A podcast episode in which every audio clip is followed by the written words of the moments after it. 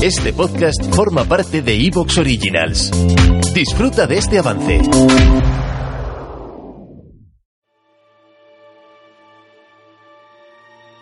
Roma se estaba convirtiendo poco a poco en la potencia hegemónica del Lacio y en una de las más grandes de toda la península itálica. Su objetivo sin duda era conquistar toda Italia, pero en el camino de esa conquista se va a encontrar con diferentes peligros. Y el primero es una horda procedente del norte, una horda de salvajes bárbaros galos, a las órdenes de Breno, que saquearán la ciudad de Roma y provocarán una de las tragedias más importantes de toda la historia de la civilización romana. Hoy en Roma Eterna vivirás el saqueo de la ciudad de Roma por parte de los galos senones a las órdenes de Breno, y también aprenderás que la diplomacia es muy importante, porque puede llevarte a acuerdos, pero también puede llevarte a que un problema que a ti ni te va ni te viene se convierta en la ruina de tu ciudad. ¿Quién eran estos galos? ¿Qué ocurrió? ¿Qué nivel de invent hay en todo esto?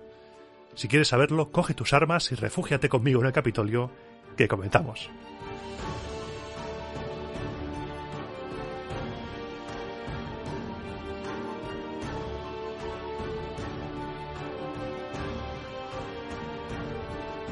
Se viene. Llevo varios programas diciendo que se viene, pero es que esta vez sí, se viene. Habíamos dejado el relato con los mensajeros enviados desde Clusium, la actual ciudad de Chiusi, y estos mensajeros pedían ayuda a Roma para hacer frente a una horda de galos que les estaban acosando, les estaban atacando y querían quitarles tierras. Lo que sucederá hoy no te lo puedes perder, porque no te lo esperas en absoluto. Te he hecho spoiler en la introducción, pero lo que se viene en este programa es muy gordo.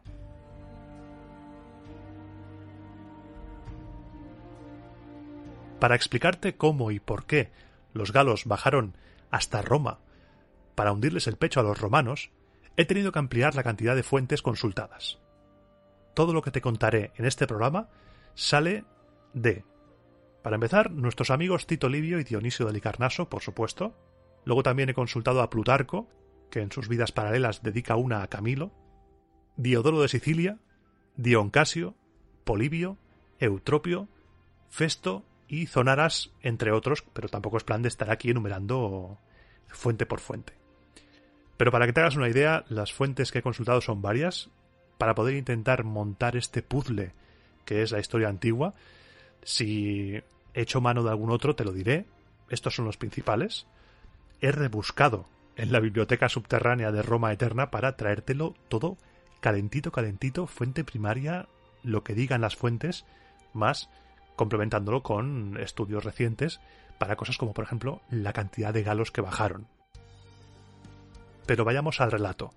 A mí me gusta esta época, estamos entrando en una época ya más divertida, porque los últimos programas de República sí que ha sido un poco enumerar, un poco año a año, porque no había mucha chicha, y lo vas a entender ahora, porque la mitad es inventado.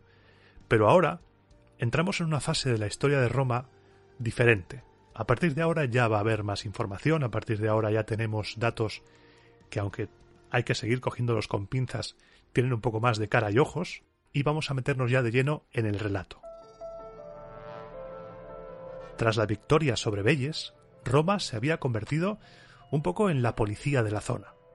Y era lógico que los de Clusium fueran a pedir ayuda a esa nueva potencia hegemónica. Los de Clusium pensarían que mejor malo conocido que bueno por conocer. Estamos en el año, entrecomillándolo mucho, 390. 390 según la cronología de Barrón, que es la que Augusto adoptó como oficial y que es la que seguiremos aquí. Aunque ya veremos cuando hable de la batalla del Alia, que las fechas van bailando. Ya sabes tú que los años bailan, pueden cambiar, tres, cuatro años, pueden cambiar. Lo importante es que nos situemos por encima y no pensemos que es la verdad absoluta, porque todo esto hay que cogerlo con pinzas y en cuarentena. La tradición nos dice que, por esos años, una horda de celtas procedentes del Valle del Po cruzó los Apeninos y penetró en el norte de Etruria.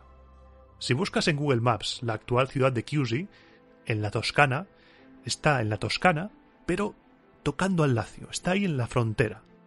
Pero no fue esta la primera vez que los galos entraron en la península itálica. La fuente principal para informarnos sobre la presencia gala en la península itálica es Tito Livio. Tito Livio nos dice que durante los dos siglos anteriores ya habían migrado diferentes tribus. Los insubres, por ejemplo, se establecieron en la región de la Lombardía al mando del legendario Beloveso hacia el año 600. Luego llegaron los cenómanos, los libuos, los saluos, los boyos, los lingones, un montón de pueblos que fueron habitando toda la parte norte de la península itálica. Alrededor del año 400, por ejemplo, en esa zona de la Lombardía, fundaron los celtas una ciudad llamada Medcelan, que los romanos rebautizaron como Mediolanum y que actualmente conocemos como Milán. La última de estas tribus, según las fuentes, parece ser que fue la tribu de los Senones, que en algunos sitios lo he leído con tilde en la primera E, como Senones. Pido disculpas si lo pronuncio mal, Senones, Senones, es que depende de donde leas, te lo escriben de una manera o de otra. Yo diré Senones y pido disculpas por si acaso. Pues estos Senones nos cuentan que a principios del siglo IV ocuparon la zona del litoral adriático, a la derecha de Italia. Estos son los Senones los que, según la tradición, cruzaron los Apeninos e invadieron la península en el año 390. ¿Y por qué invadieron la península itálica? ¿Qué traía a los Senones tan abajo? Tanto Tito Livio como Dionisio, como Polibio y Plutarco, coinciden en una misma versión. Los senones iban buscando productos agrícolas, especialmente viñedos, querían darle a la vinacha y querían disfrutar de los productos porque, según la historia tradicional, la que nos cuenta Tito Livio, los senones habían entrado en la península itálica atraídos por un etrusco llamado Arrunte.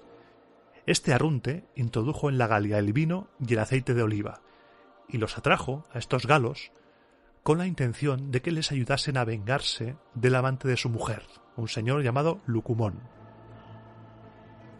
Ya vimos en otros programas que Lucumón se sospecha que más que un nombre propio parece que designaba el título del rey, así que, de ser cierta esta historia, que tiene pinta que no, te lo digo aquí ya en confianza, lo que habría pasado es que este Arrunte se habría intentado rebelar contra su rey, contra su Lucumón, atrayendo a los galos a la península itálica y guiándolos a través de los Alpes. Llegaron a Clusium y es ahí